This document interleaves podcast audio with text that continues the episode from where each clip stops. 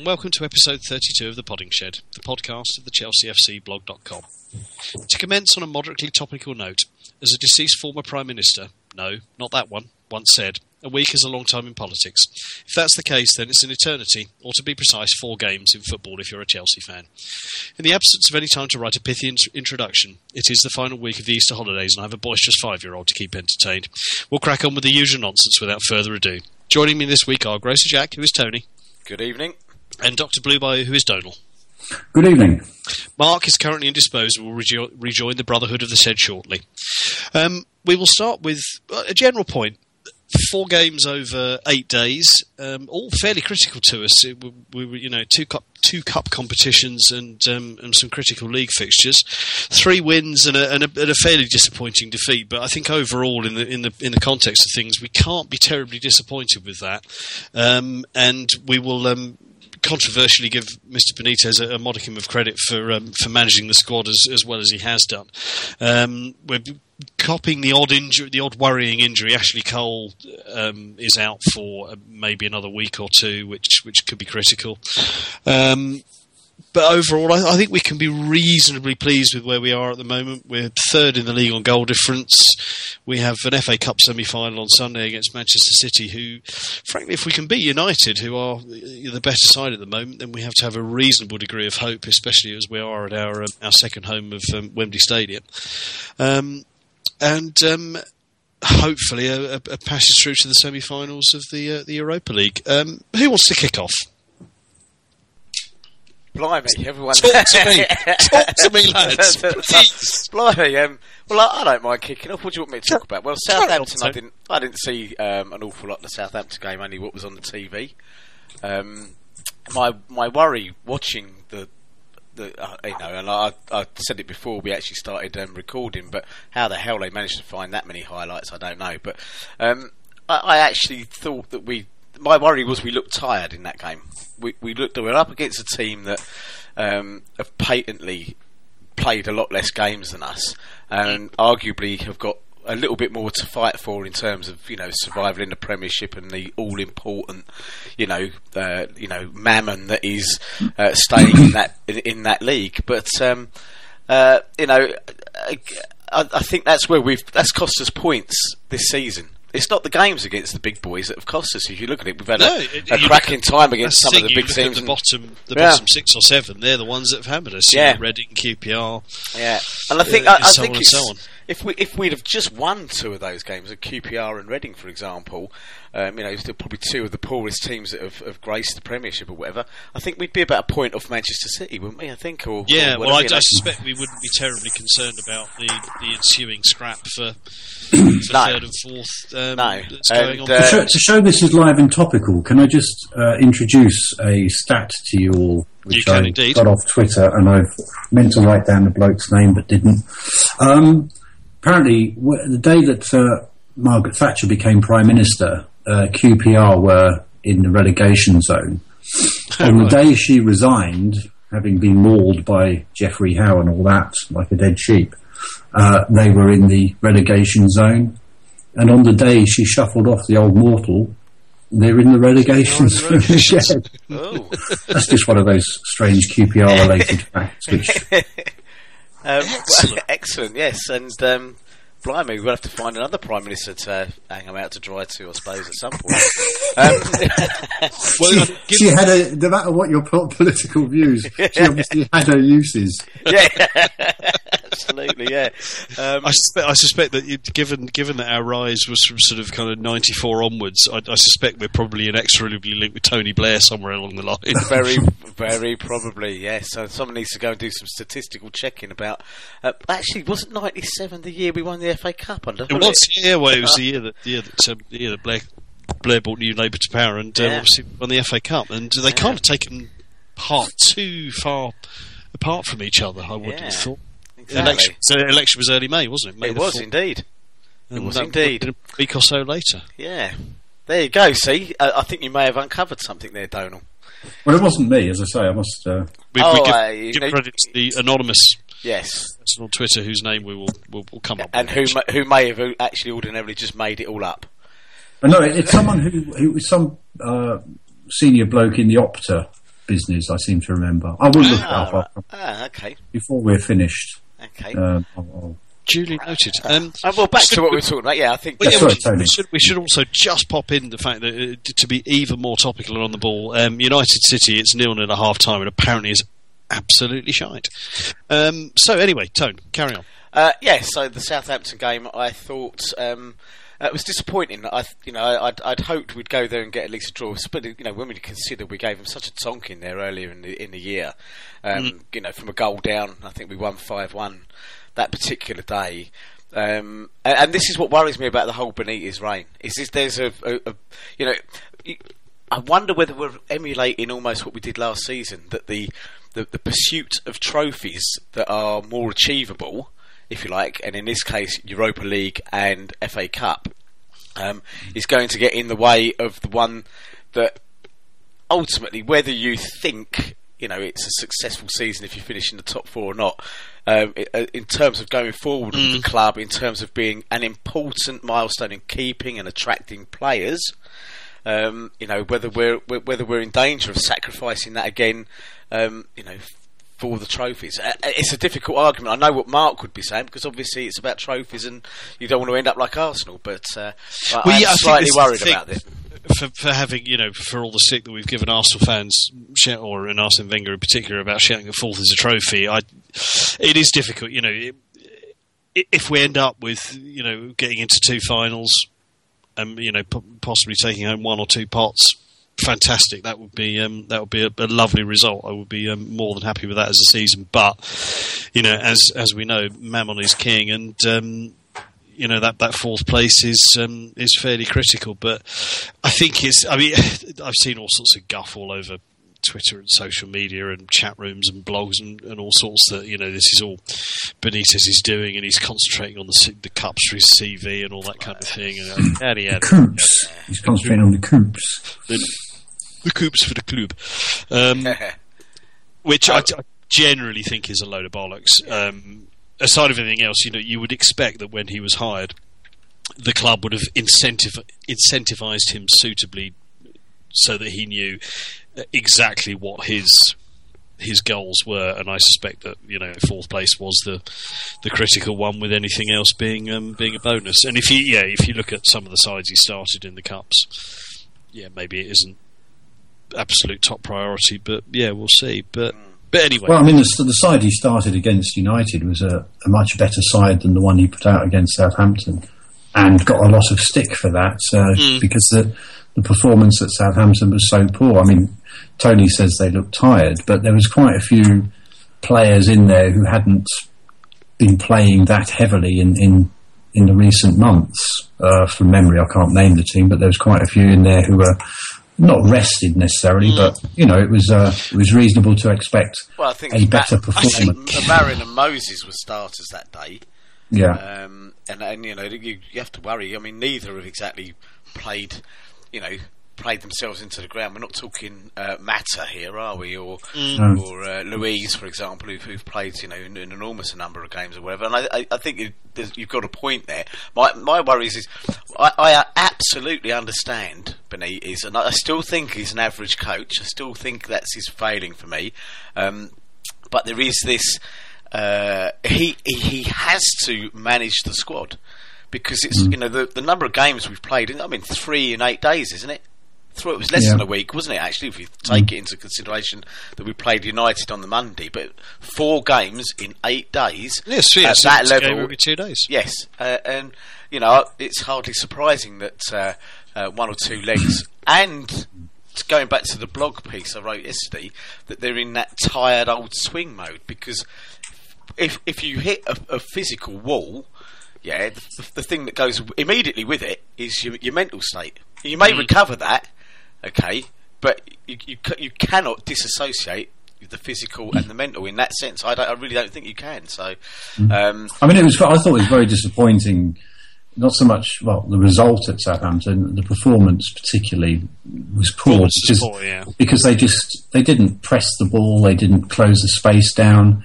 Um, Sa- Southampton were very organised and very busy, and, and as I said, I think I put a comment on there saying that I thought the idea of football is when you've got the ball, you make the pitch big. When you haven't got it, you make it small. Yeah, And, and and, and we you- managed to do we managed to do exactly the opposite. And you've hit, Um, a, you've hit a really good point there. Our best games all season, and if you look at our two best games in the last few weeks, the Manchester United games where we dismally 2 0 down after 11 minutes at Old Trafford, in that second half, we absolutely closed them down. We didn't give them an inch of space. And at Stamford Bridge.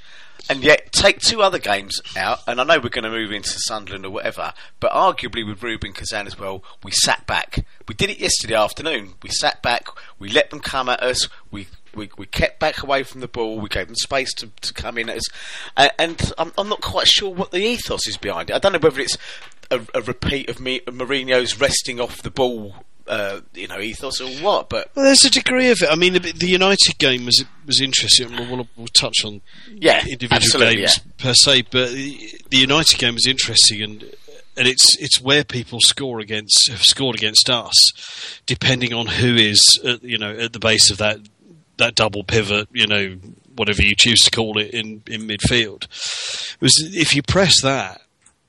Especially with with that, I'm talking specifically about us, but I thought it was also the case to a degree with United. Um, if you press that two at the base, in front we have generally have a. It doesn't matter what combination of five, you know, out of the, you know the more regular starters the subs. There's not really that many players in there that the ball tends to stick to. Hazard is is good in terms of. Sorry, Hazard. Um, of Yes, sort of, you know, please. the ball- the ball sticking to his feet. You know, Torres Torres has improved in the last couple of games in that sense. So you have the situation if you know if you if it's you know the worst combination of the two for me is Lampard and Ramires. If you press that combination, they're kind of left hurried on the ball. They're looking for you know it's it's a long pass, which generally you know we, we won't get the second ball, and and it starts coming back at you. And I thought that's what we did to United.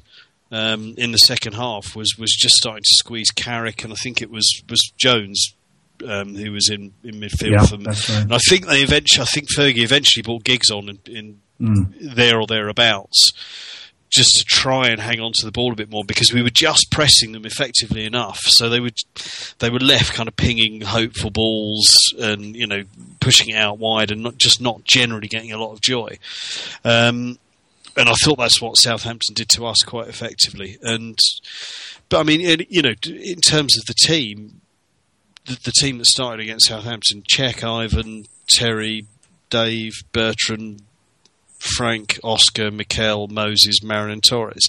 Now, Moses and Marin are the only two you would say probably wouldn't be first choice starters. I mean, Torres or Ba, either way. Um, and we finished with both Ramires and Hazard on the pitch. Um, and Benayoun as well. So it's not. It wasn't a weak side, but you know, did did Benitez underestimate it? You know, Southampton had beaten Liverpool previously. They, they, I think they got a result against City as well. they did. They've, Um, they've, they've I, I don't know if he. I don't know if he well underestimated it, John. I think. I mean, from my point of view, if we'd gone with a strong team and beaten Southampton three 0 and then got whacked two 0 by Man United on the Monday, Mm. I, I would have. I, I probably I'm in a minority, but I, I I feel much better about the way they played and beat United. Uh, again, as I said on the blog, three halves of football they've played against United and not conceded a goal, and and scored three. That that I think at least gives the team something to to coalesce around. You know, a, a sense of belief, which perhaps beating Southampton by the odd goal wouldn't have. And I think you could also argue that dangerous as it is, and you know we've got some tough games still to play. You've got another chance in the league. You only had the one chance in the coupe, and you know was he right to take it? I I think against a team like United, he was. I personally feel he was right to go for it. I, you know, I think um, I know that the, the the thinking around the the place is that if we're not in the Champions League, uh, the Messiah will not return, etc., etc. But I don't know. I part of me says you know, if we miss qualification for the Champions League, that's probably a lesson the club could do perhaps with learning. I, I don't know. I mean, that's a, that's a rather. No, I, know, I totally uh, agree. I think, I, I you know, w- ask me at the end of May when we fail to qualify, and through my bitter wailing sobs, I will probably take it all back. But there is part of me that says, you know, the thing you need, you can always win a cup, you know, with an interim manager, with no manager at all. yeah. But you can't win a league cocking about the way we do. And um, Yeah. Here, Yeah. here, here. That's what I'll say to that. I think you're absolutely right, and there's a degree of you reap what you sow about that. I'm afraid. Mm.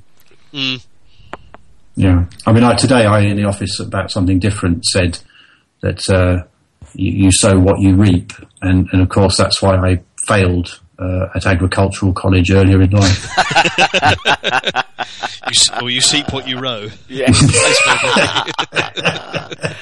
oh dear. So yes, um, Southampton disappointing.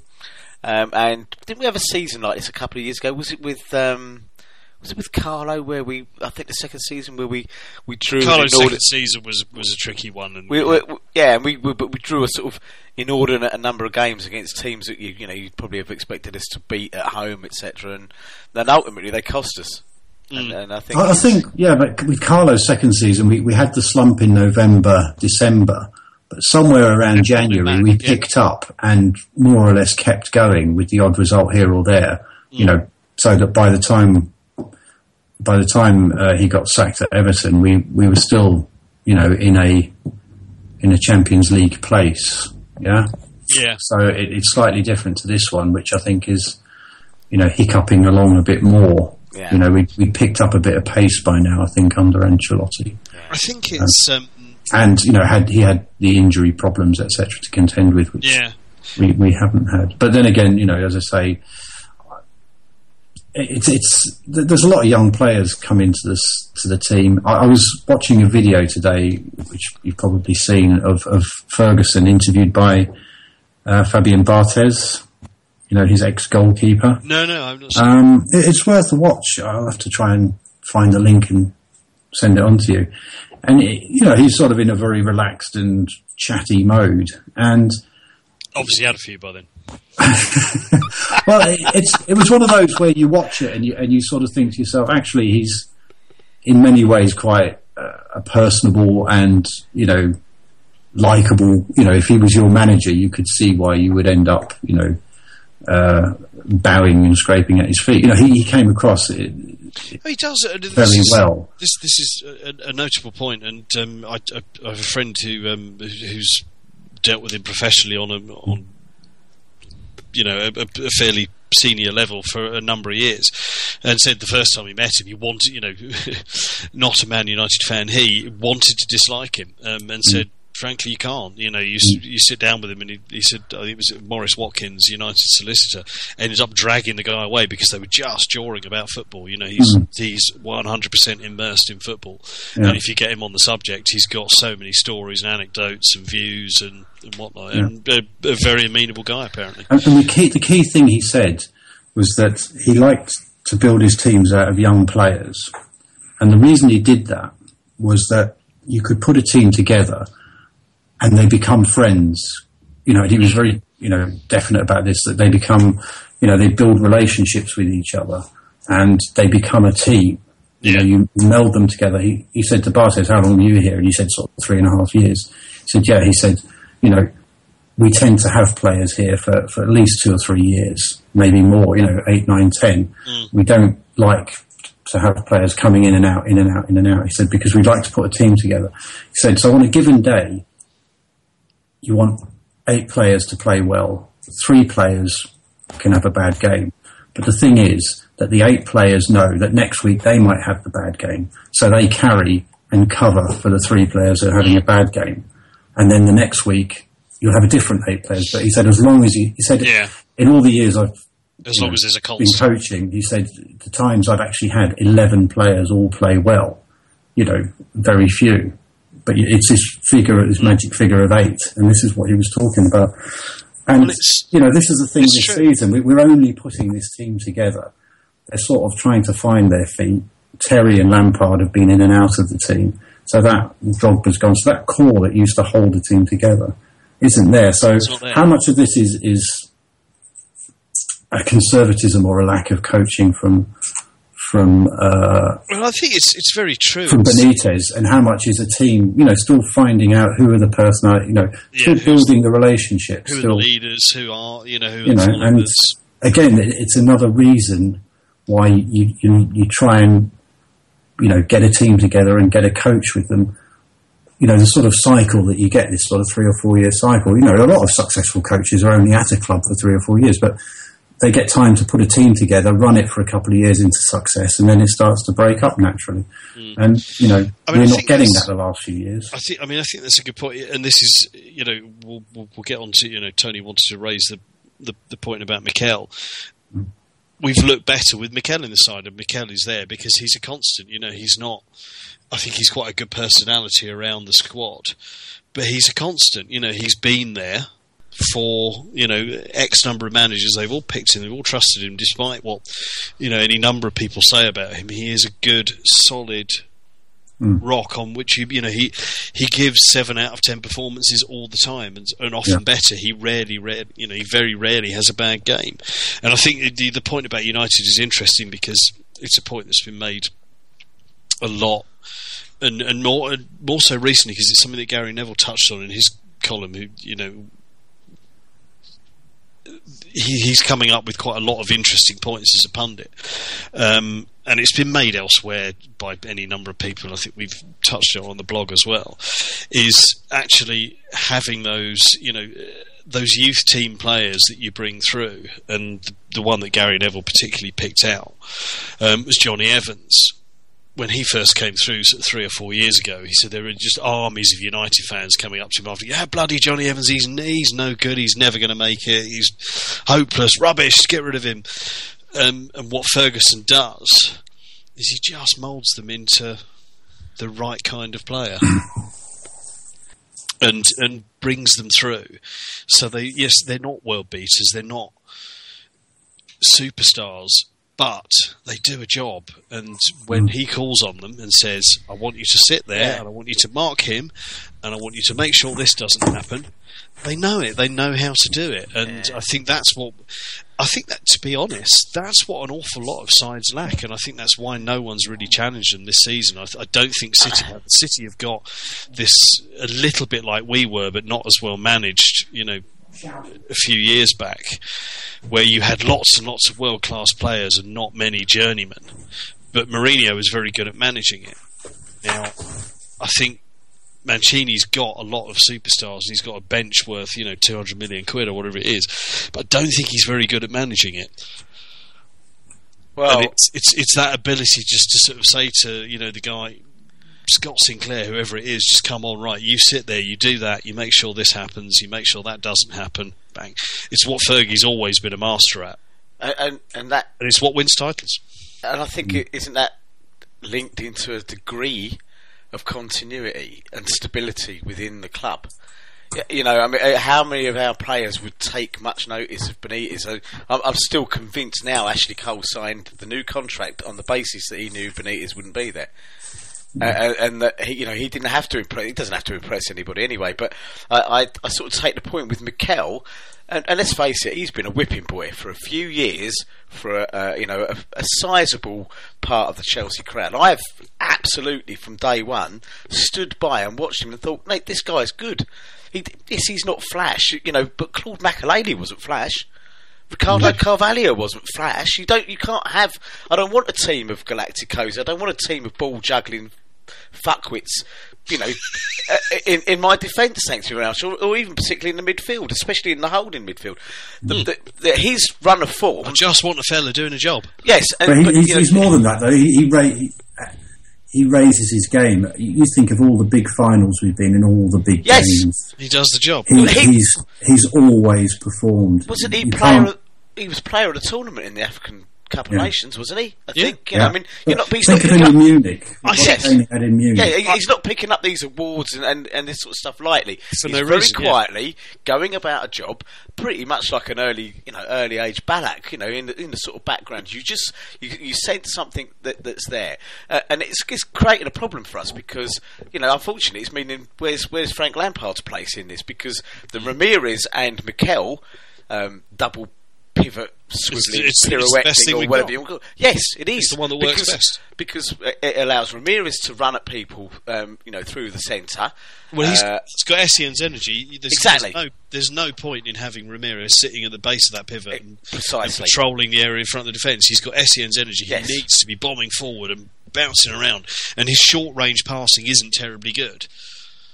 Uh, uh, uh, uh, no, but, uh, I mean, he's you know, he, I think he brings a lot, a lot more to it. I mean, he, he, he produced one tackle yesterday where he ran the, a good 40, 50 yards, and it was the most one of the most perfectly timed tackles I've ever seen. I mean, he got a standing load of applause where we were stood. You know, it was just a fabulous Mm. Yeah, yeah, no, from I. Ramires. Uh, uh, and I, I- I think that it's too easy for people to get on the back. So I've been guilty of that. We, well, let's face it, we all are. We've got on Torres' back or whatever. But I, I made, made a point, I think, of naming him man of the match yesterday. But every time I've seen Mikel this season, and, and you know, up until the point where he went to the African Nations Cup, and in fact, up until the point where um, Benitez took over, you know, he was pretty much a first choice in there. You know, Robbie had seen something there, and, and you know, and given him that chance to develop. And Well, Rob, Robbie played a similar role yes, a lot of the time. Yeah. you know, he he under, he understand. You know, but I think Mikel was very fortunate to have a manager like that because he understood the role he played, and you know, I think this. I, have I've rambled on this on numerous occasions. It's a, it's a position I find fascinating because it, it's it's what the team kind of revolves around. You know, you can you can pick apart how any eleven players interact with each other, but that little role in the middle.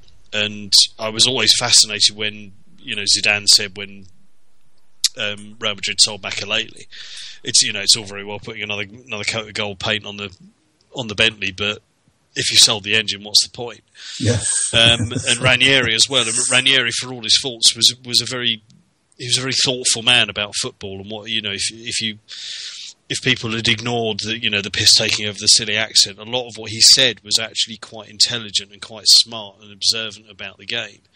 Um, and and I've always been quite fascinated about that little that role sort of sitting at the base of midfield. And the difference is because I think actually when when Makelele went, it was the right time because I think another season he probably would have been booked a lot more and he would have been possibly sent off and wouldn't have been quite as smart because tackling was just becoming less of an integral part of the game. If you actually look, you know, you can mm. sit and dig through stats in the last sort of five or six years. There's less and less tackling. It's more about reading the game, more about what Mikel does. Sits in that position. You know, people say, "Oh, he doesn't tackle a lot." Well, he doesn't need to. You know, actually, you don't when you're playing against, especially if you're up in the the echelons, the, the higher echelons of the Champions League, and you've got Xavi and, and Messi and whoever just tick tacking about in front of your goal. You don't want to be tackling because you're going to give away free kicks. Which will cost you at that level. Actually, what you want is a man reading the game and, and intercepting and, and cutting these balls out. Um, and I think that's that's why Mikel is scoring or is, has done so well. And listen, we could, we could ramble on this all night, but in very simple terms, the guy is what well, 25, 26 years of age. precisely. He has he's won everything there is to win in the English domestic game. He's won the Champions League. He's won the African Cup of Nations. He's won pretty much everything he's going to be able to win at either club or international hmm. level by the time he's 25 and in a very, very important position. Now, what more can you say? You know, Exactly. Yeah. You know, I- I- and and and the evidence is there. I, I I think you know. I mean, to be fair, I've not heard the usual sniping. I still think there's one or two in the crowd who are like, oh, you know, you- he always passes backwards, and you think, watch the game for God's yeah, exactly. sake. Yeah, you know, aside of look at it. everything else, the criticisms You know. that are levelled at him are generally, but they're not accurate. It's not, you know. Yes, the one that I would say it, it is, is possibly fair levelled at him is he's maybe a little bit too slow sometimes. I think you know he could possibly release the ball a bit quicker, but everything else I think he does you know pretty much You nailed see, on. But I quite like that about. I, I like that about Ballack. Ballack was able to put his foot on the ball and slow things down. You know when things needed to be slowed down. And I think there's been a couple of games we've had lately where you just looked at our midfield and thought, "Oh, for God's sake!" It just needed someone there, eh, like an inform Essien. You know, a return back to that, a, a player who can who can get in, block, and, and, and tackle, and get in and be a pain in the arse sort of thing, you know. And I think that's what he's doing, but very, very quietly, very, you know, um, and very effectively at the moment. Um, And uh, I think you know it's a, it's a it's a pleasure to see. I think that the fact that someone somewhere signed him up for a five year contract, didn't they, just before Robbie Yeah. um, got booted out? So somebody somewhere patently does know something about football outside of the, the you know the, the management team, as it were. You know. Um, uh, Yeah, you no, know, it's it's um, it's it's good that we're hanging on to players Yeah. like that because you know they're. If you actually look, you know, you look at what people are paying for that sort of holding midfielder, you know, the the base of the double pivot or whatever it is.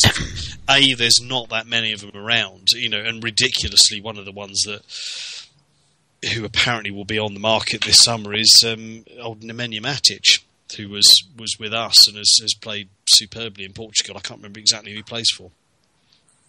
Um, Um, yes. he, he he was part of the Luiz the deal that brought Luiz to us, Mm. Um, and he apparently has been playing extraordinarily Benfica well. then, isn't it? Benfica, yeah, he, he's been playing extraordinarily well, and you know one of the the many teams that are now looking at is United now. You know that kind of that kind of role. They're few and far between the, the players who are very good in that position, and um, and that's why we need to hang on to him. But anyway, we've we've eulogised Mikel. Where were we game wise? We were we were just about to, to touch on Manchester United and our Yeah. glorious victory. Our um, our what was it? Our coop runneth over. I believe the, the, the erstwhile reporter um, used that as his strapline.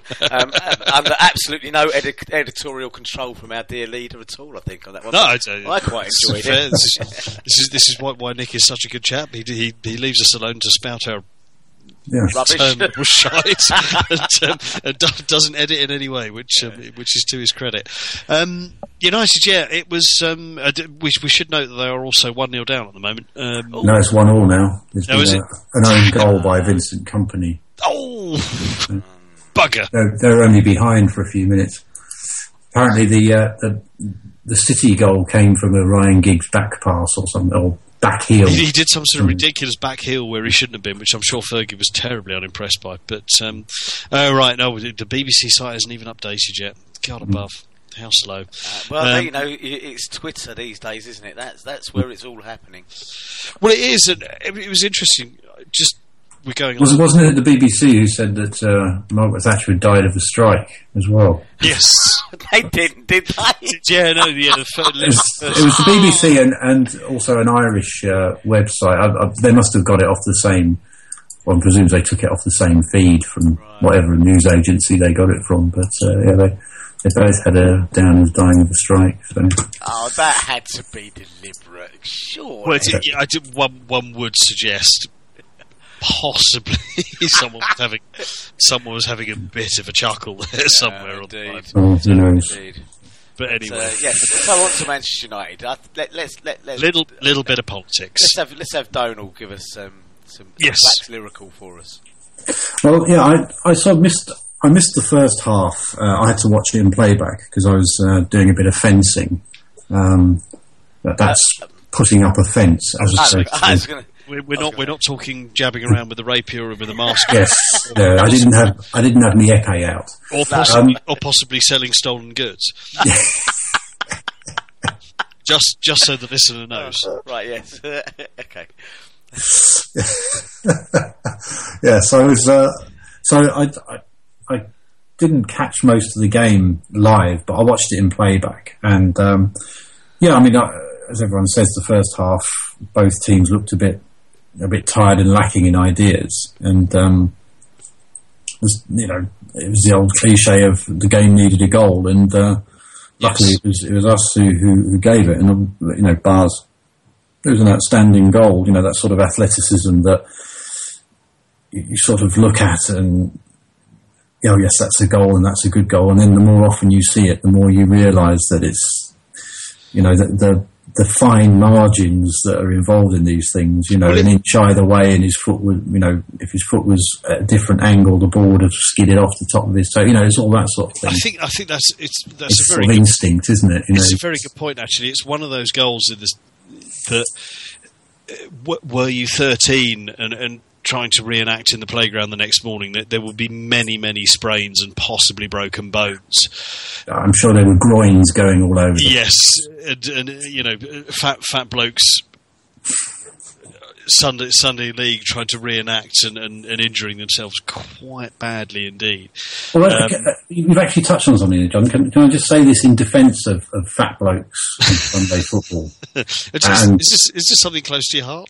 No, no, it's, it's funny. I, the, the boy, the son and heir, obviously now plays uh, on a Sunday for his uh, his under ten team, or he's actually nine. He plays a year above, below, above his age.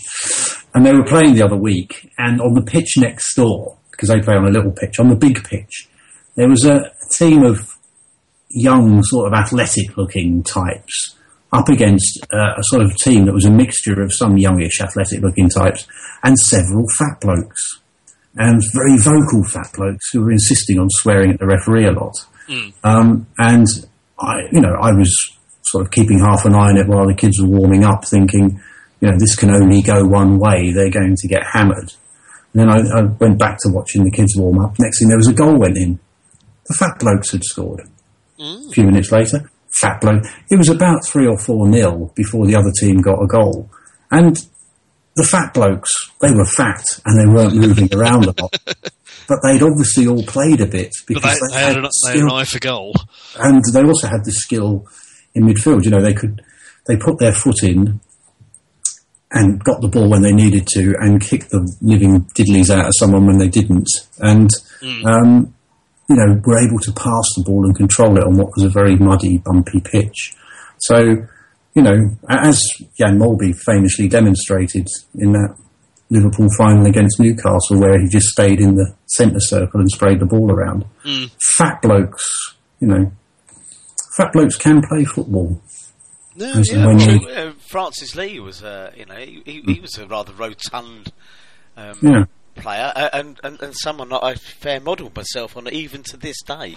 Well, it, I I think you could dedicate a whole website to fat blokes. in fat blokes, fat blokes playing football. I, I should, I should, I should, I should note one of the one of the many reasons would- that um, that that, that Franny Lee was fat. He, he used to was a, a drinking partner of my, my dad back in the back in the day, back in the sixties. Good lord, Used to- really? Used, to- used to- yeah, yeah, yeah. Well, you, you know, he was he was the waste paper king. He, well, he made that's where he made his money outside of football. He had Yeah. um, he had a waste paper business, and he Well, he was recycling, as we call it. you know. recycling. Well, yeah, well, it's just just as a bit of an aside, my my family were, were heavily involved in, in said industry at it, in its in its genesis, um, and yeah, and I think his possibly his daughter married uh, like a distant long relative of mine by marriage somewhere along, you know, way back when. Um, and yeah, my my dad knew him quite well, um, and, and and had many beers with him, and you know he liked his beers like many of the footballers back in those days did, Indeed. and um, didn't stop him. And, How did um, we end up on fat blokes playing football? Fat I like blokes playing football is- anyway. Yeah, Can I just also say that if you if you were sort of relating that tale to us with a vaguely Italianate New Jersey accent, and we were talking about the waste paper business and general intermarrying, we'd probably be going down the road of some form of Sopranos type series that could be made. It's time to knock out a script about waste paper industry and all that. Indeed. Yeah, I don't know. How did we get onto fat blokes?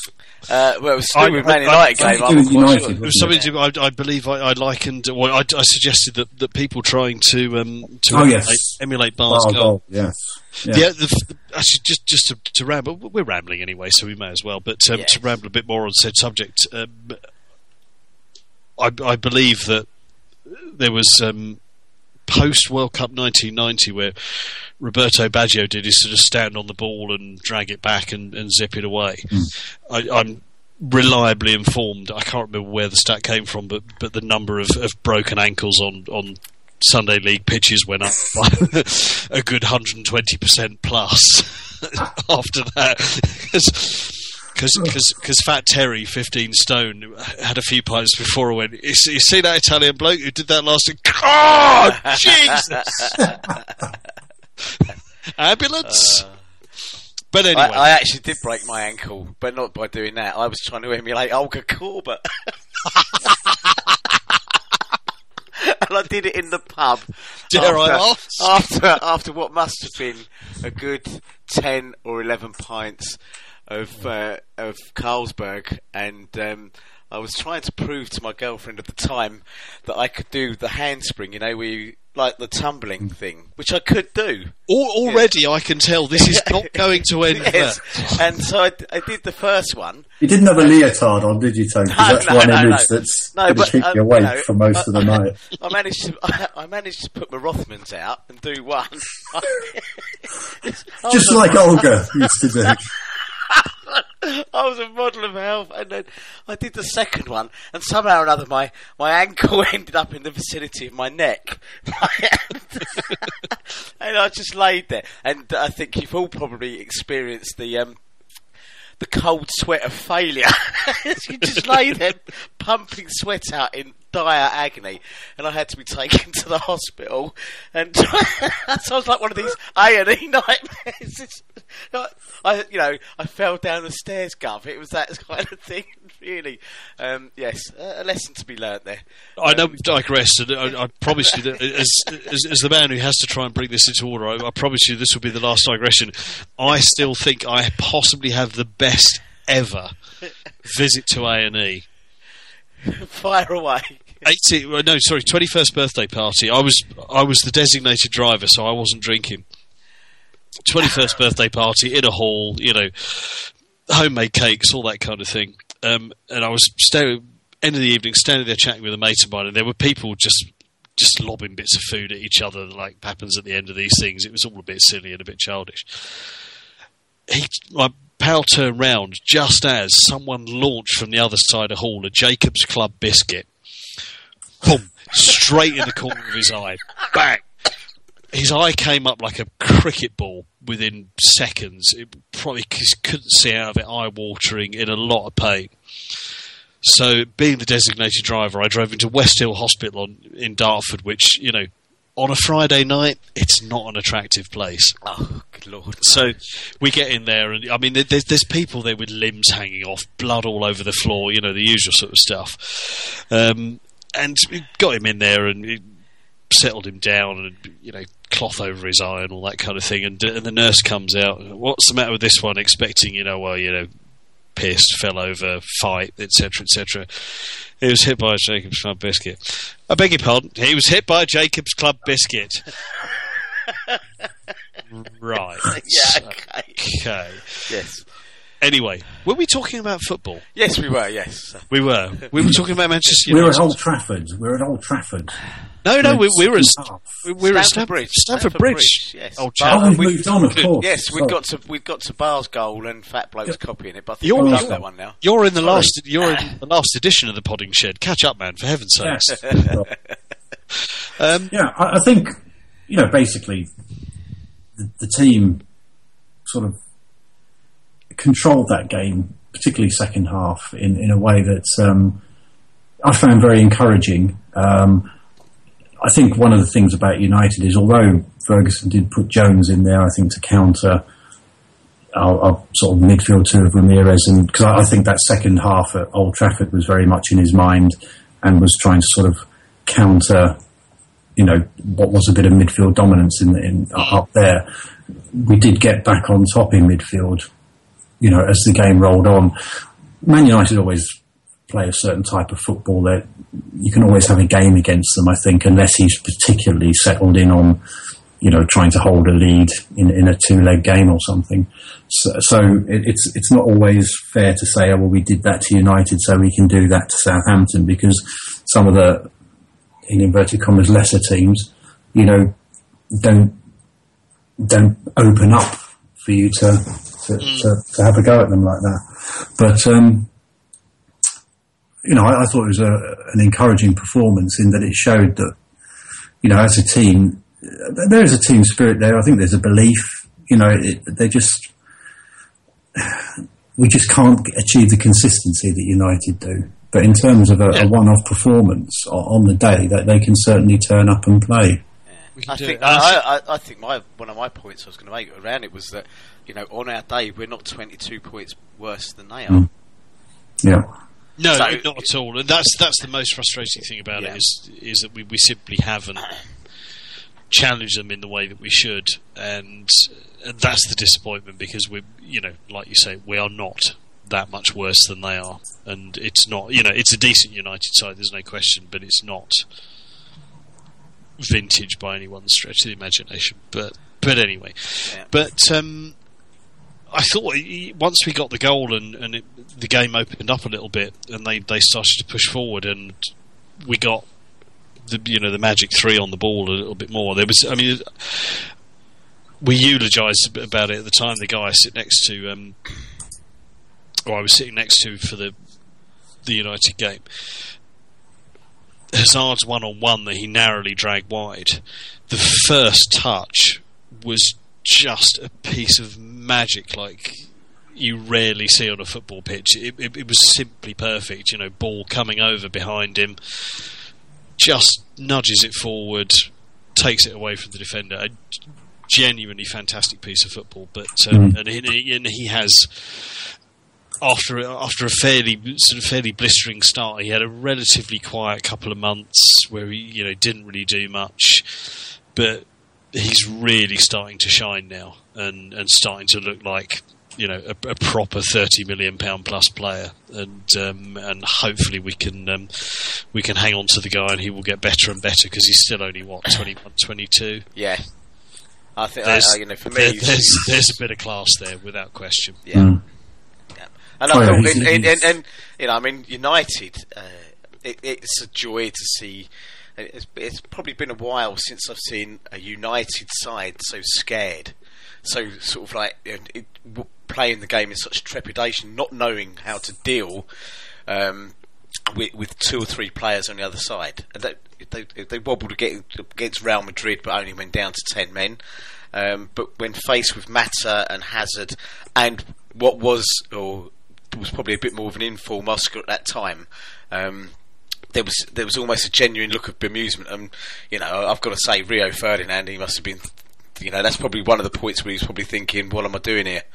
Um, against Well, yes, these. he's, um, he was he was he properly lost Ba in a, in a very big way for the goal. Just didn't know where he was going. apparently a repeat of uh, what he did. He did the similar thing when Yes. Ba scored a similar goal um, for Newcastle against them a few years Yeah. back or a couple of years ago. I, I believe I, I've not actually seen it, but uh, it, it certainly sounds an interesting um, theory. You know um, that, that he's. Yeah, I, I, I, I you know, I, I'm. I'm ambivalent about Ferdinand as I'm ambivalent about a lot of them, but um, I think that particular game, you know, there, there was a player who looked, you know, out of place in terms of his age and, and everything like that, and a, a bit bemused by everything that was going on around him. And I, I do want to give a I do want to give a shout out to Peter Check, Peter Check, as I'm going to call him, um, to annoy everybody um, for that. That yes, that that save from Hernandez. Um, Oh my word! that was incredible. I, I, you know, that was for me, uh, and it's, you know, you, you probably could remember a few more when you've had a few drinks or whatever. But um, you know, three world class saves I can ever remember in my life seeing Gordon Banks save against Pele when Pele actually Yeah. shouted Yeah. goal. Wasn't, Okay. wasn't there myself, but yeah, No, it's, it's one but- of the best.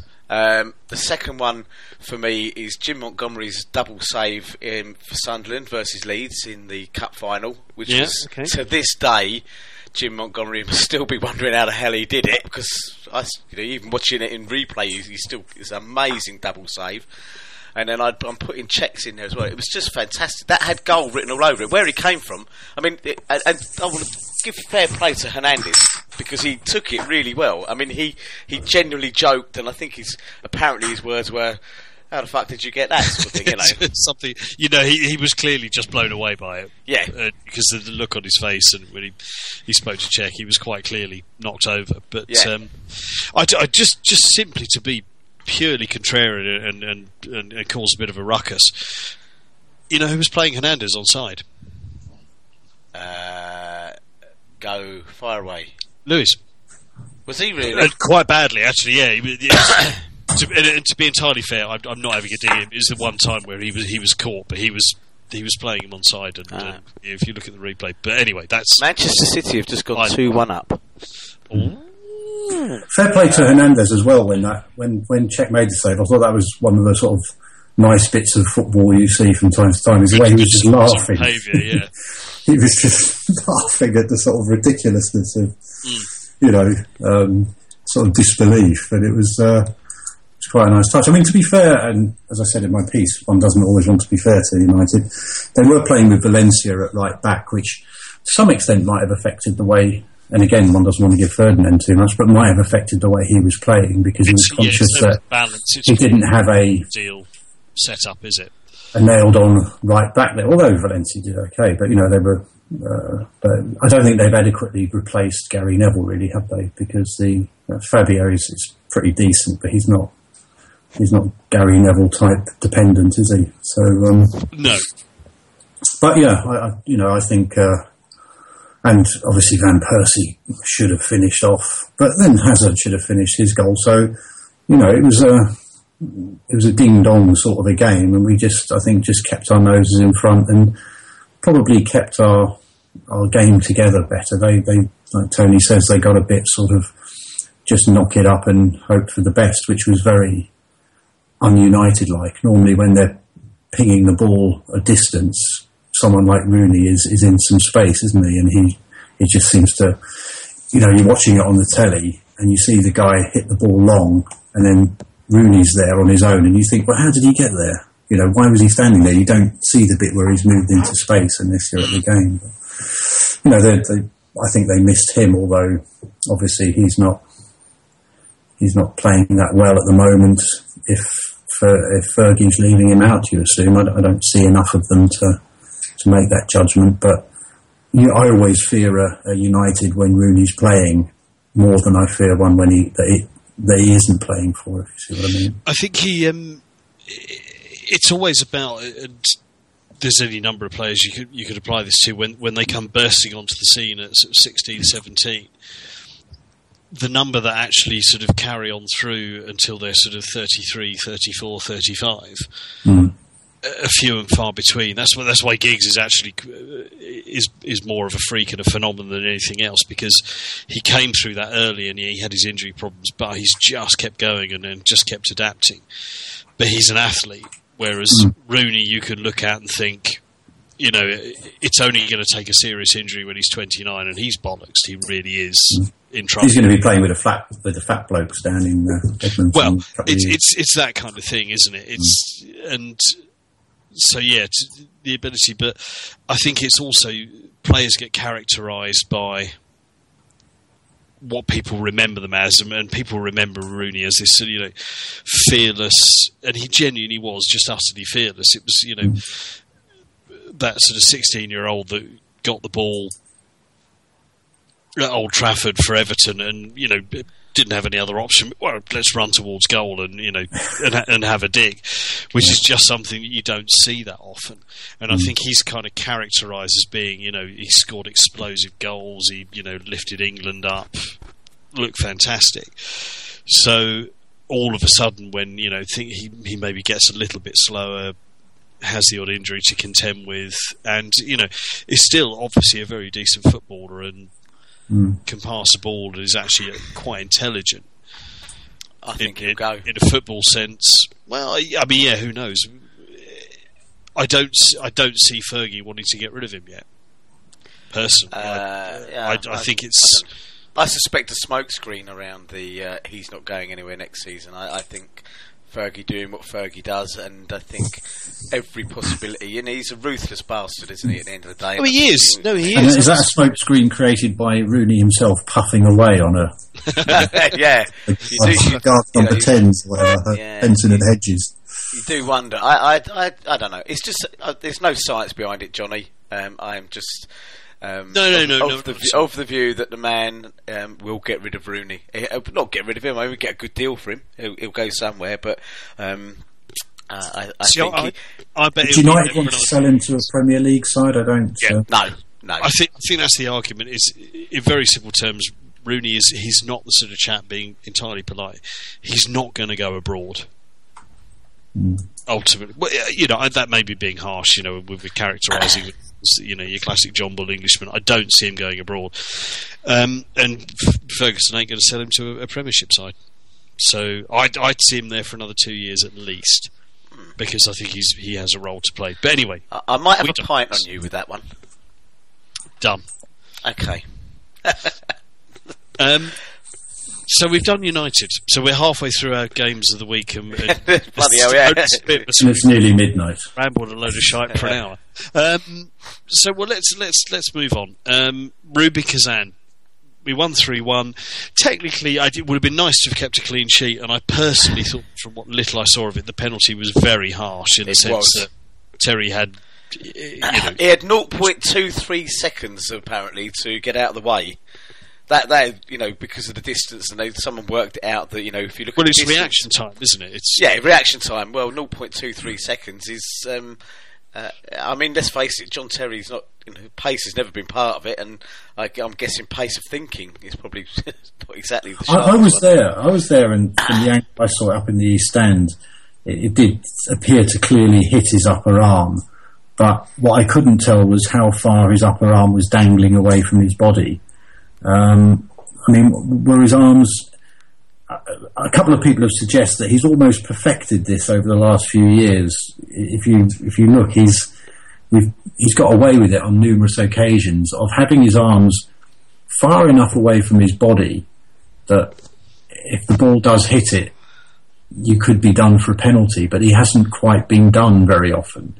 And um, I couldn't tell from where I was, and I haven't seen a replay of whether, you know, if your arm is pretty close into your body, I don't mean the sort of stick it behind your back type thing, but then the chances are you won't get done. But if you sort of open up, you know, if, if the armpit is being aired, as it were, um, you, you can possibly be done. And I couldn't tell the from the angle I was at how far, you know, was he releasing armpit hair into the air, or was he, you know, keeping his arms, you know, to But I, I? I think even the punditry couldn't make up its mind one way or the other. You know, you, and and looking at Twitter, you know, it- just as a, a, a a kind of vox pop, it was about 50-50 on yes, it was a penalty, uh, no, it wasn't. What it certainly wasn't was a booking.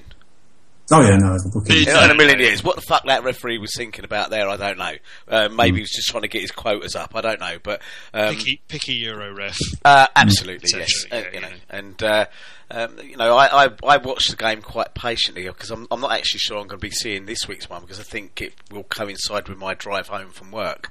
Um, uh, and I thought it was workmanlike, but um, there was no doubt. I mean, you were there. You said, "Don't know." I mean, did the atmosphere come across as as, as drab as it did on the? I mean, uh, they had about It fifteen was, it, fans. was, it was a very cold night. It was a night where, obviously, like myself, a lot of people had taken their children because it was half term. And so, you know, there was a deal on, and it's a chance, you know, because the boy can stay up late um, because he hasn't got school the next day. So there was quite a lot of people there with their kids. Um, I think there was only 30 something thousand. There was an, an enormous yawning gap at one end of the stadium where the 46 or so Kazan fans struggled to fill that enormous gap.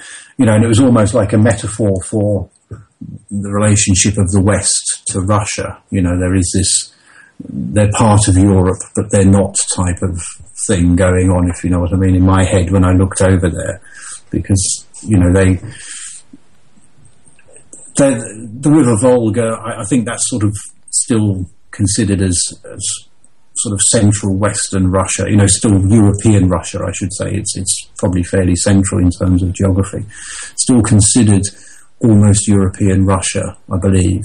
Um, although, uh, I, I stand to be corrected on that. And, um, you know, but it's an enormous distance for people to travel. and interestingly, I think on the blog, that guy um, Gleb, Yeah. if, if that's how you pronounce the name, I don't know. He he's obviously uh, from that part of the world. He wrote very interestingly that Kazan, although they've had this football team for you know sixty years or more, they just don't. They're only playing a ground of twenty eight thousand, and it's football isn't a, a big thing to the city. It's it's it's hockey. You know, ice hockey is the big game there. Um, but even then, uh, I think AK Kazan, as they're called, have only been going since the fifties. The snow leopards of Kazan, I think they're. Um, but they, perhaps culturally, economically, socially, they they've not had big sports teams there. I, I don't know, but um, certainly it it, it, it was dis- not disappointing because you know would we? How many are we going to take that f- if we had to go the extra 400 miles beyond Moscow to Kazan? How, you know, how many people are going to make the trip anyway? Um, so yeah, the atmosphere was was fairly flat in that it was a very cold night. Uh, a lot of people weren't probably regulars. Not that that would stop people being vociferous, but you know, it's it's that it's the Europa League. You know, everyone's aware that it's not quite it's not quite the Champions League, is it? But it, I thought it was a decently interesting game. Um, I certainly the performance of Torres and to a lesser extent Ben were a bit of an eye opener because um, Torres looked very sharp. Um, You could say it was the quality of the opposition, but they they weren't you know piss poor. I mean, certainly defensively they, they were organised and, and they took a it took a fair while for Chelsea to break them down, but Torres was scooting about the place. He was, you know, winning balls in the air. He was making himself available. There seemed to be a sense of direction about him. He was getting on the ball. He was dribbling with it. He was beating players. You know, much more so than quite a few of the other Chelsea players. So it wasn't that everyone was, you know, having mazy dribbles up through Kazan because they were useless. It was he himself seemed to have found some sort of form. Now, how long that lasts, I don't know. I didn't see the game yesterday, but he came on and made a, an impression straight away, from what I can tell. Well, Um, he, I mean, he. I thought he, to be perfectly fair to him, I, I don't think you, you got, he's got many fans left at Chelsea, but I thought he turned the game around yesterday. He hmm. did did very well and was just much more mobile than Ba and was was chasing stuff down and, and just just hassling and, and causing and it's that it's it's in combination with that you know if you press the you, press the the two the, centre halves so they can't pass the ball out easily so they can't get it to the you know the, the guys at the base of the double pivot or whatever you choose to call it it just it just makes it very difficult for the opposition to play and I thought that's what he was doing. He was just running and hassling and yeah, just Uh, but not the headless chicken running that we've seen. no no. no you know, sort Actually- of amateur and just running around. He and, and he made a couple of clearing headers defensively, so it was almost you know sort of Drogba-esque in that at both ends of the pitch he was he was contributing, and you know, uh, and the crowd really got behind him because it wasn't the sort of oh you know, or at least he's showing a you know that he wants to play or something. It was actually that what he was doing was was, was some very good stuff, you know, some very entertaining things. And uh, I don't know whether he just woke up that morning and somehow felt right about himself. I don't know. I mean, he's a complete enigma, as, as we know. And yeah I next, think next week he could be back to being completely. that's that's the thing it's, what it's, if Benitez has done it? I mean, what if it, you know? I mean, I know this is a kind of sacrilegious, almost you know, heret- heretic thing to say, but um, what if Benitez is behind that turnaround? Yeah, but why, why, why was it a couple of Thursdays in, in, in, in Chelsea, like on that Thursday? Because it, it was a significant change. It wasn't like he's gradually improved. This was like, oof, Torres is.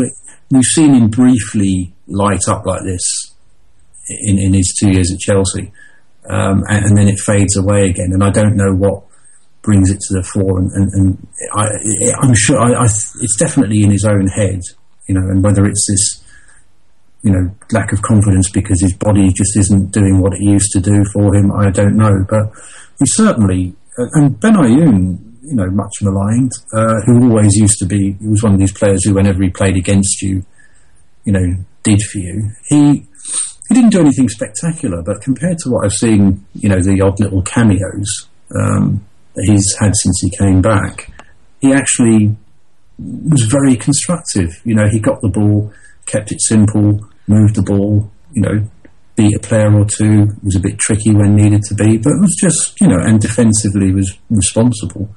And those two certainly stood out because that was so much what we hadn't seen them doing before, if you know what I mean. So it was an interesting game from that point of view. Um, I would say that the guy that Kazan brought on second half, the Venezuelan, was he Venezuelan, I think? He could Oh, yeah, yeah. cause a few problems. I, you know, you'd like to think the tie, provided the guys turn up, will be okay. But if, if they turn in a sort of Romanian level disinterested performance, uh, there's enough in, in Kazan, although they, I don't think they would have scored the other night other than that penalty. At home, well, see, they're not at home, are they? But closer to home, you know, with, with a, a target to aim at, as in they've got to make up a two goal deficit. If they got a goal early go, early doors, I, I don't know. You know, it's we- we're so unpredictable away from home.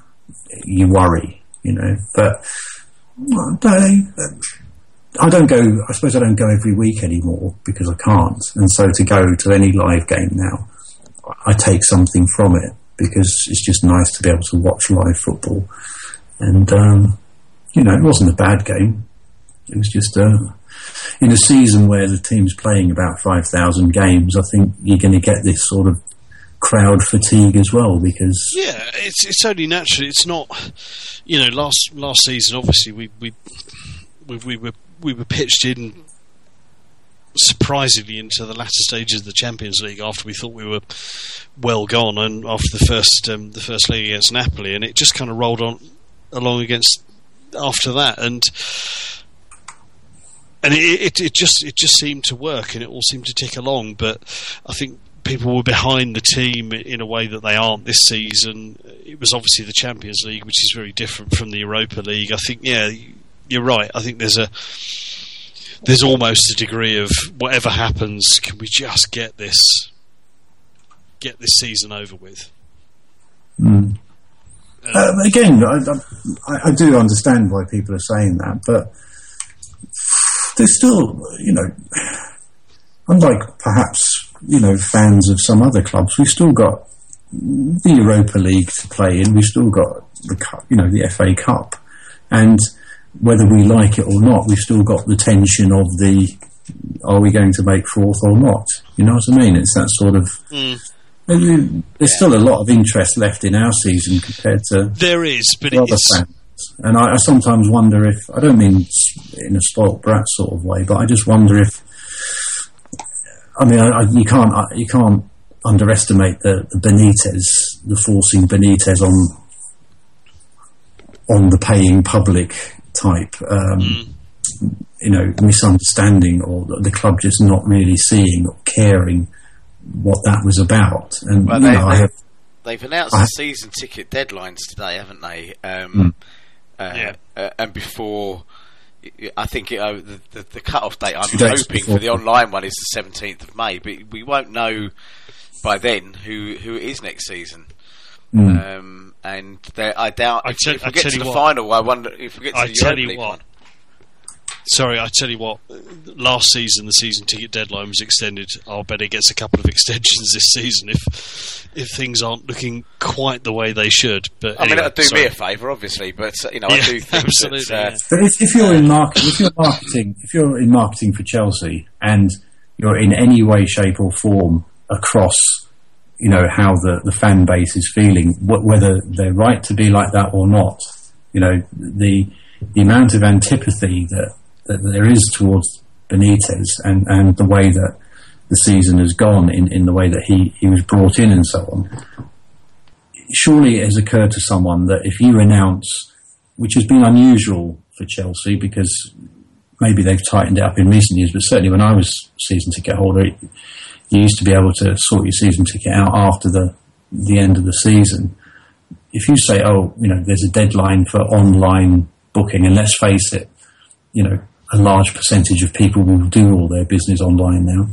If you, you say something like that, and people still not sure who's going to be the manager next season, still a suspicion that, all you know, Jose decides to stay at Real, the you know the seven or eight Germans that we're linked with all decide to stay in Germany, and you know Martin O'Neill has retired permanently from football. We've got no one left. you know, there's a suspicion that they're trying to get me to buy my season ticket before before they then announce Yeah. the, the one thing that is going You to can drive buy you can buy your new shirt before having seen it. Yeah. So they want you to buy the shirt before you've seen it. They Bring want you to buy the ticket before the you know the manager Yeah. is. Yeah, which in normal seasons probably people wouldn't be too worried about, but there's just that air of mistrust now. You know, of course, it's Yes. probably nothing like that at all. There, there'll be some administrative reason why they want to do it this way. Yeah, because they've already sort of sold the season ticket or back, you know, borrowed against the season ticket money or something stupid like that. But you can see how people's minds will work, and and you know, with social media and things, the rumours will go around. So you know, it's just um, it just seems to me to be a strange way to do business. Really, uh, you know, Mm, yeah, it's well, hey, you know.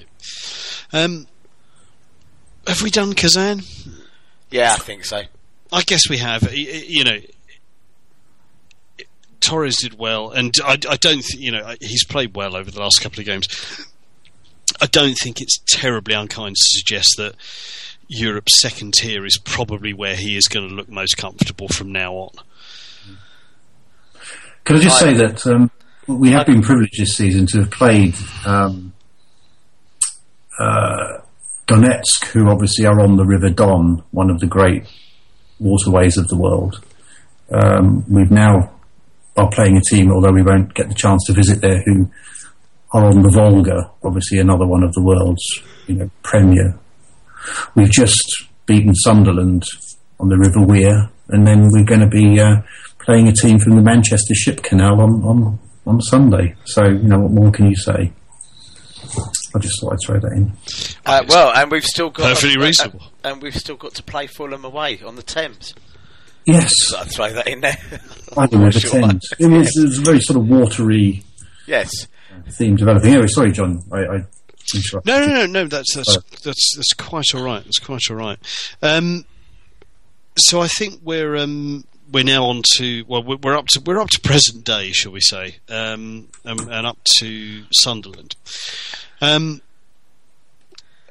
I think a, game that everyone was was was, hoping for more. you- You're talking about a game where actually both sets of fans could have potentially booed their manager, which was was slightly odd in that sense.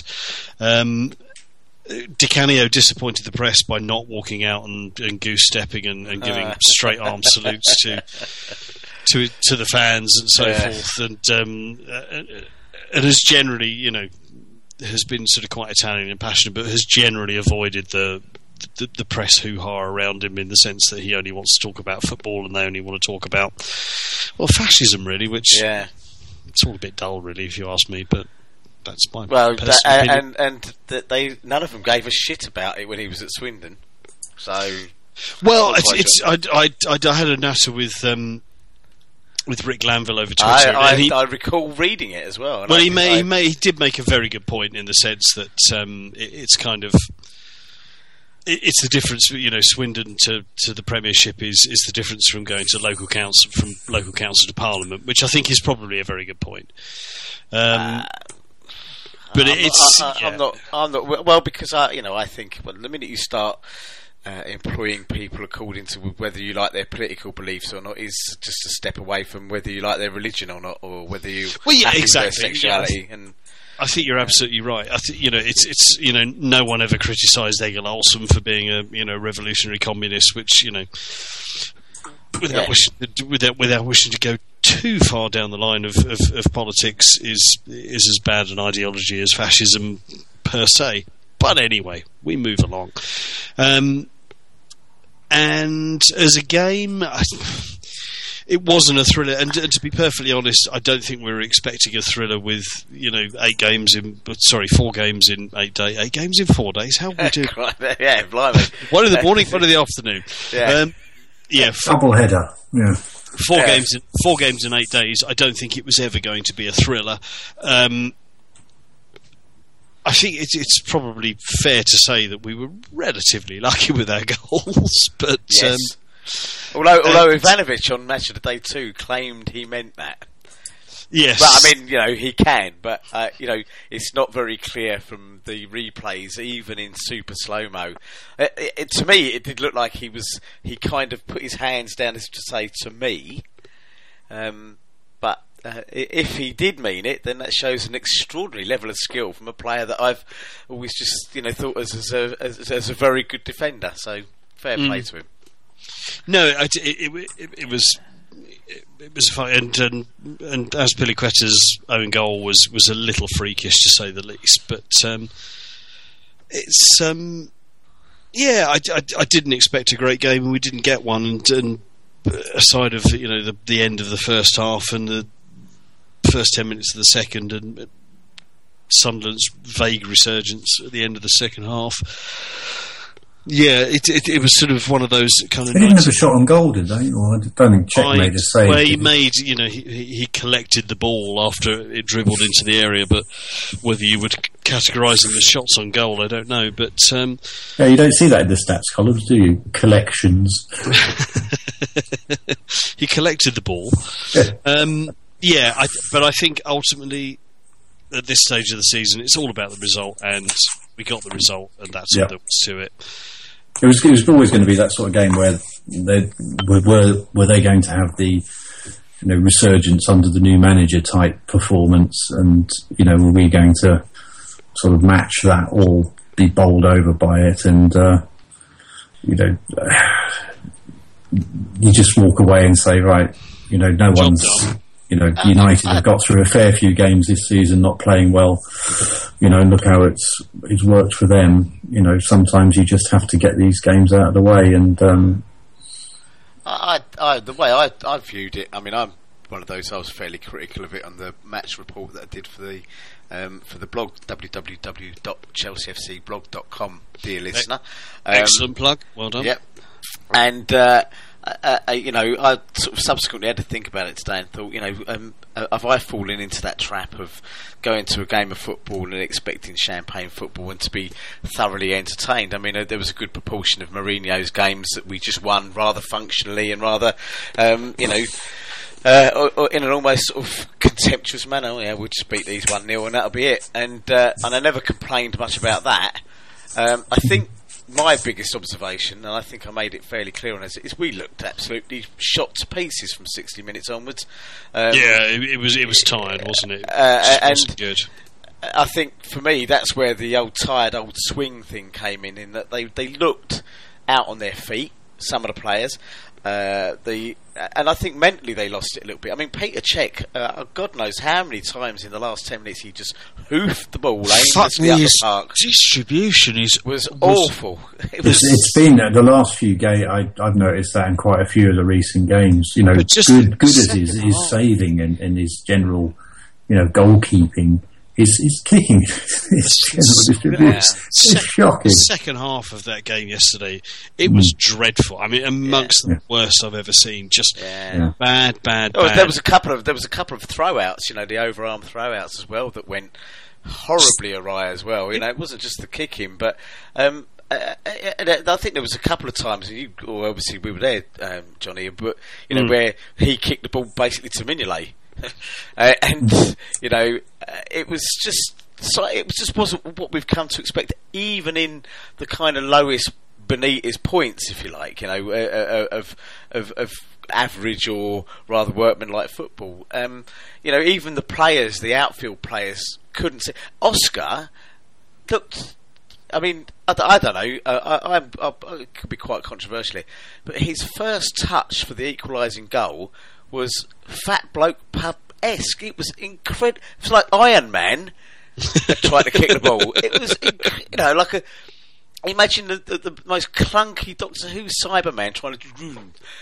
But what I is mean, he? What is he? Torres- Tony? Is, he Torres- 20, is he 21? yeah, uh, Torres put that on a he, plate. play, he played in the Olympics, didn't he? Yeah, but I Torres mean, that's a bloody long season for a 21 year old to be carrying, I I, think. but you know, I, I, maybe I'm being a bit harsh. I don't know, but I honestly felt that. I mean, Torres placed that ball perfectly into his path. He did all the hard work. You know, it was a fairly bread and butter thing to to collect it, touch it, sort it home. And it, I mean, it, the, the fact that it went in, uh, certainly where I was, and it must be even more mys- mysterious to you, JD, up in the thing where it was like, oh, how did that go in? Now, the people I sometimes sit with behind the goal, they said it was in one of those inordinately long moments where you were thinking, will it, will it, will it? You know what I mean? it's, it's going to go. It's going to go. It's going to go. And, and you know, I mean, to be fair to us, you know that, that the, the sign we've we've said it many a time on here that the, the sign of uh, of a good team is is you when you play badly when you haven't got it there you manage to keep this one under control and we did because but a better team than Sunderland um, would have done us. oh, I they think, would have tonked us. Yeah. yeah, I mean Sunderland themselves seem to have a bit of a crisis of confidence, and they couldn't really make anything happen, despite the fact where we've seen Southampton and Reading and other teams think in the last twenty minutes, uh, blimey, you know we can get something here. South uh, Sunderland didn't really look that committed to that, you know. Um, I, I will say um, that s- it, I can't remember his, his Christian name, but Sessegnon is way way too good for them. Yeah, good way player. too good. He's he's caused us problems. Uh, They beat us 3-0. three 0 a couple of seasons ago, and I, he was Yeah, relatively decent that day. But yeah, no, good player. I think what, what what you're saying about Oscar and, and, and the finish there, it, it does touch on something that, that's bugged me a bit, uh, maybe for more than one season, is, is that uh, sometimes our finishing does seem to let us down on a grand scale. Um, you know, and that's where Lampard has been so consistent, I suppose, in that more than any others, he's, he's he, he seems to score with a higher percentage. But there was a, there was a hilarious bit on on Talk Sport. Was it the United? It was the United game, I think, where um, Stan uh, Stan Collymore was talking about Mata. Mata had just missed for about the third or fourth occasion, and you're not It's- talking it's close misses. You, It's you're sort of yeah. scuffing the ball and, and not getting the thing right at all, despite playing, you know, playing well. And Collymore sort of was blathering on, and you know, having done something like this podcast, you realise just how difficult it is to blather on and make any sense. But he sort of said, you know, No. Juan Mata, what a fantastic player he is, blah blah blah blah blah. Um, but you know, if he could just get his finishing better, think of the number of goals he would score. and Sam Matterface, who I think is a Chelsea fan, Yes. just sort of said, uh, Stanley scored 18 goals this season. That's there as well. but I understood exactly what Collymore was saying because the impression that Chelsea often give is of a certain amount of wastefulness in front of goal. You know, Hazard does it, Mata does it. They all seem to do it, um, in, and in clutches. You know, clutches of games where you think we could have been four or five and gone. Perhaps that season where we scored a, a hundred million goals under Ancelotti was a season where they just took more of their chances. You know, it's a sort of statistical outlier or something. But we just we seem to create an enormous amount of chances and actually not even hit the target, not even force a save from the goalkeeper. You know, you, you, you can watch any amount of games that Chelsea have played in the last two or three years where we've dominated the game, um, created an, an, a load of chances and haven't actually hit the target at all or even forced a save out of the goalie. And it does seem to be something that in the back of my mind is sort of annoying me, but it's probably the same for every team. Any fan will tell you the same thing, but it just, we do seem to have that tendency at times. Hello. You've all fallen asleep. I've finally done it. No, it's, it's all right. I'm here. I'm still here. I'm still here. Minor beer spillage. Don't worry about it. Oh, I. Okay. Ah, I see. Um, Um. Anyway, sorry. Someone carry on. Fill in. I'm just, just oh, we got a bit of dead air. I'm just mopping beer up. Okay. Got a- um, Carry on, Donal. Oh, well, I've, I've sort of said what, uh, you know, I've sort of come No. to the end of what I have to say there. carry on, please do. Um, no, I think um, he said filling in, fill space. Um, I don't even know what I think anymore. To be No, perfectly well, honest, I'm to just be honest, trying to, I, I'll go back I'm- to what I said on the blog. I to be, that to be I- I- perfectly honest, I'm just trying to stop beer, beer spilling into Yeah. my computer. for me, it Well, was, we'll, we'll carry on then. You, there was, there was Please Only- there was an encouragement there yesterday from the fact that we did hold on um, and that we did Yeah. get the three points. I mean, that above all else was, was what was important yesterday, um, and uh, and it didn't matter about. And I think I even said this, you know. But you know, it did- didn't matter a jot about the performance. We can be too critical. Uh, you know, United have, have won games like that this season. They have That's the not thing, given a perf- shit about their performances. They've done what needed to be done, and we did Job it. Uh, and, and it was particularly important on a day when Spurs managed to, uh, to to kind of stumble into a draw at the end of the game. I think I think that's the thing. From from now on in, ultimately results the, the result matters, but the performance doesn't really. No. All, all we want is wins, and um, yeah, you know, just give given the fixture list, I will take them however they come. You know, we've got Ashley Cole injured, Demba Ba's. Demba Ba went off injured as well, you know. Yeah. So now we're theoretically Gary Cahill's out, and but Luiz is only one booking away, I think. Yeah, Although he's- he- not an amnesty at some point towards the end of the season. or I, made I that think up? you may be right. We I, we'll need to look at that, but yeah, I think we're at the stage of the season where the games are, you know, thick and fast is is not the word for it, and ultimately, yeah. The result is everything, you know. If if it's one 0 off Torres' arse in the eighty second minute, we'll take it. Thank you very much. That will do nicely. Yeah. Um, so yeah, I, th- I think I think the form of David Luiz was the other thing that we were talking about, wasn't it? That he Yeah. seems to have started, and obviously now he will make a complete bollocks of Thursday or, or Sunday. But um, he seems to have settled into a sort of level of consistency, doesn't he? Uh, as far as I can tell, you know, he, I think um, you He- can't he take- pinpoint the howlers on him anymore. No. You know, He- he not that, that he's always one step away from one, but he just seems to have got a little more consistent, doesn't he? He, he Uh, did take a clattering yesterday at one point from, uh, I can't remember who it was from, but at one point when he looked cert to go off, I mean, John Terry had his shirt off and was running up and down the line ready to come on. Um, so I don't think he'll feature on, on Thursday night. I think, uh, you know, part and part, what's interesting me, I suppose if we go back into the conspiracy theory, and I don't want to sort of drag this one out, is that um, I do, do wonder whether part of Benitez's uh, remit is to soften the blow of JT and Lampard on their way out. Well, Because a bit, uh, well, uh, okay, so uh, you know we get a little bit of inside information every now and then, and you know there was there's a there's a big big rumor flying around the club room on, on Sunday that, uh, that that that JT will be off in the summer as well. Well, it, I mean, interestingly, the, the um, if if you you look at the um, the blue paint campaign for the new shirt, which you, you don't get to see, but you get to order it and pay your money over. Yes, yeah, Uh, because it's blue. What else matters? It's it's blue. Arrogant what else bastards. matters? TM. Yeah. Um, we we should note that Terry isn't in it. No. Uh, sorry, uh, if Lampard isn't in it. Terry's in it. Um, Torres is in it. Mata's in it. But Ballack was it? Ballack was in a pre-campaign, Yeah. and then we let him go. Mm. He, he was featured quite heavily in a pre-season. This is our new shirt campaign, and then we let him walk out the door. true. So- I, I, I mean, I think I think the thing with Terry is Terry had, had a period of injury, didn't he? Where you know, back before Christmas. So you know, Cahill, Ivanovic, Luiz obviously started to build up game time, playing together, and so on. And yeah, I, I agree with you, Tony. I think it was probably always on the cards that this might be the season where John Terry played fewer games than he has in the past Yes, uh, because Yeah. because there there would be a need for Cahill, uh, Luiz, and Ivanovic, uh, particularly to to start to, to bed in as as partnerships and so on. And um, I think the injury he had, which kept him out for quite a while, helped that process along.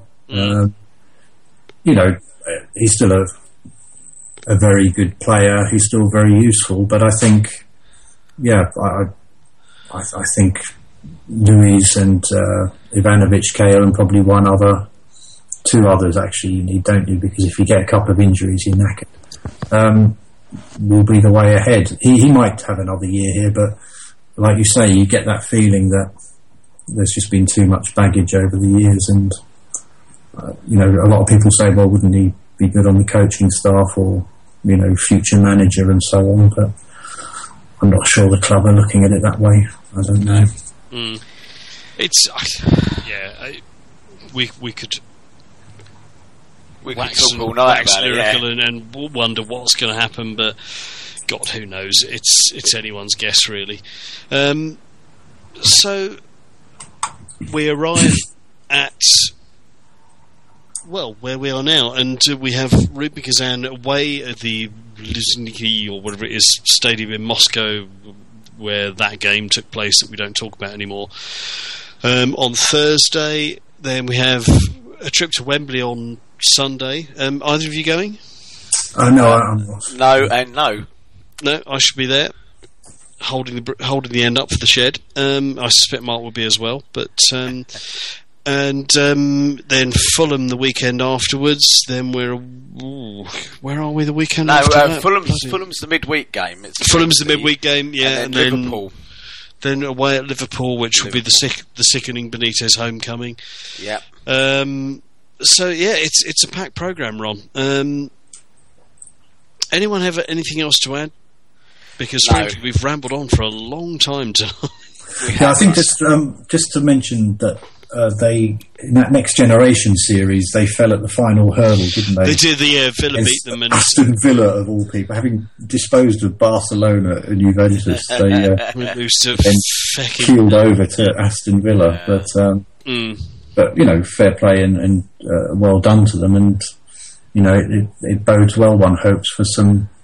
You know, that's a, a whole other program, as they say. The you know, are we going to start seeing some of these young lads coming through? But, uh, that's for another day. Think you would hope so, but We should have a chat about that maybe towards the end of the season. As, as you know, can we really realistically expect Mm. uh, one or two of them to, to to step up? I mean, that Nathan Ake had a Have, haven't, we let, haven't we let two or three go today, or have I misread that somewhere? I, I didn't remember. Uh, pa- Pappoe, Lalkovic, and uh, Malkovich hasn't been let go, as far as I could say. I think there was uh, people were surmising, but Lalkovic says that he hasn't been told he's going, so uh, he appears to be staying. Um, it, it, I, I don't follow it closely enough. I, I keep, you know, um, S. Weston and, and, and Chelsea Youth. I, you know, I sort of follow what they, Mm. the information they kick along, and um, that Sam guy, the special one on, on Twitter. You know, they seem to have most of the information on the youth setup. I mean, you know, Conor Clifford, I thought he was a good player, but he's been let go, and you know, various other names who you see constantly doing well at the youth level. Next thing is they they're on loan and, and let go. So, you know, it's a it's a tough old school, I think, for these guys. You know, you can be a very good player, can't you, and, and just still not not get a look in. So it's tough. Indeed, it is. Uh, I think they're playing Liverpool, aren't they, uh, in the FA Youth Cup on Friday as well? If anyone wants to, to get a, or can get along there, um, I think it's only a fiver to get in or whatever. So that's a semi-final, I believe. So that's probably worth a, a look if you're in the vicinity. Yes. I can't. I can't find anything on the official website about who's going, and I mean the, the match. The match report from today's uh, win against Sunderland uh, um, uh, describes Daniel Pappoe as a commanding figure. So, uh, oh well, there you go. Um, who knows? It's it's it's Chelsea then. Chelsea and the truth. Well, I Odd- think contractually they, they had to tell anyone who was being let go or anyone they hadn't already told. They had to Right. tell them today or something, wasn't it? So. right. Okay. I'm done. Yeah, I think uh, I think Johnny's still cleaning beer up by the. Ah, He's- yes, he, he has gone remarkably quiet, hasn't he? Actually, um, I, I, I'm not sure where th- where this leaves us. Actually, then, um, w- well, without a John, are you, host, st- are you still there, John? earth calling. And, uh, Uh, no, I'm still, I'm still with you. I'm still with you. No, I, I'm just, uh, you know, I hate wasting half a pint of beer. Frankly, just- in very simple terms. Um, you seem more disappointed about that half a pint of beer than anything else that's happened this season. I d- it's, to be honest, the waste of good beer is is, is is a matter of great distress to me. I have to say, but um, It's criminal. it's it's criminal. Um, on, I, I- think we should possibly move on. It's been some time. I'm queuing you up here, Don. Also, oh, right, yeah. it's been some time since we've had enough joy for a bit of a musical interlude. You will remember our Champions League run last season, where a musical interlude was, was quite a, quite commonplace, but not this season. Until today, Doctor Blue Bayou, Donal, as he is otherwise known, is going to lead us out with his ode to Eden Hazard, or as you may prefer to call him, Eden Hazard. Eden Hazard, thank you. Um, I just to give you a, a slight uh, background to this. Um, Keep keep it brief. We're we're all we're, we're approaching two hours. oh, oh my god! Yeah. We are, Um, yeah.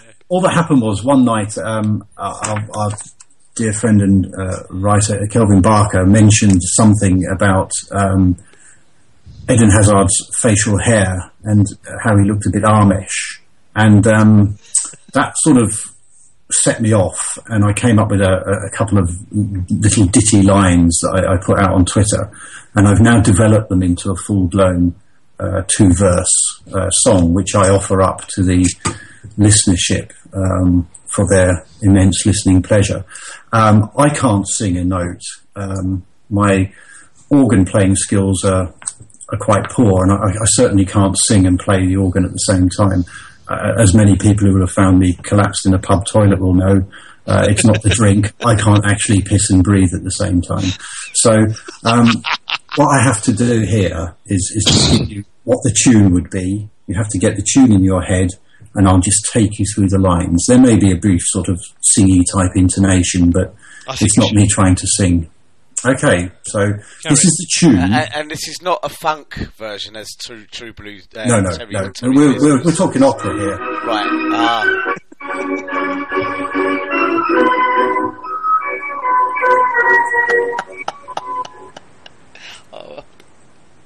La donna è mobile, qual piuma al vento, muta.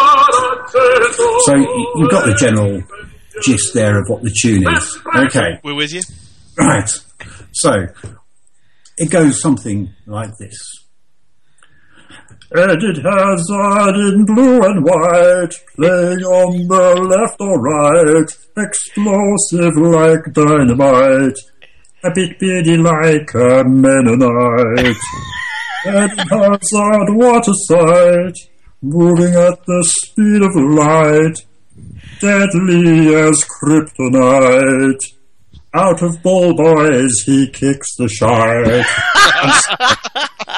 Oh yes, round of applause. oh, marvelous! Absolutely marvelous. Yes. Oh, I of might. the I'll. I'll give the words to Nick, and he can put them up on the blog. Yes, Um, I, I think so. I think this needs. I think this needs to. Be, I think this needs to be populated throughout the um, throughout the Chelsea supporting world. I, Um, I think um, that would be just marvellous. I'm not sure we'd get the, the same level of um, uh, vibrato on the shed in vocal Matthew. Harding Alba, but uh, you know, it'd be worth a try. You were back there at Italia 90, weren't you? with Indeed, Luciano Fatty Blokey, absolutely. whatever his, whatever his name was. Uh, we started with fat blokes. No, we finished with fat blokes. blokes. Something about middle-aged men talking about football that, Yeah. that pervades. I feel. Um, on that note, I, do, I don't feel there's anything to add. Um, we, we've rambled for, for a long time over a, a series of, of reasonably interesting games. Um, we will return, I suspect, at some point after the uh, Manchester City semi-final, and um, and on we go from there. Gentlemen, as always, thank you very much, And you, uh, good you. night. and I bid you all good night. Good Yes, night.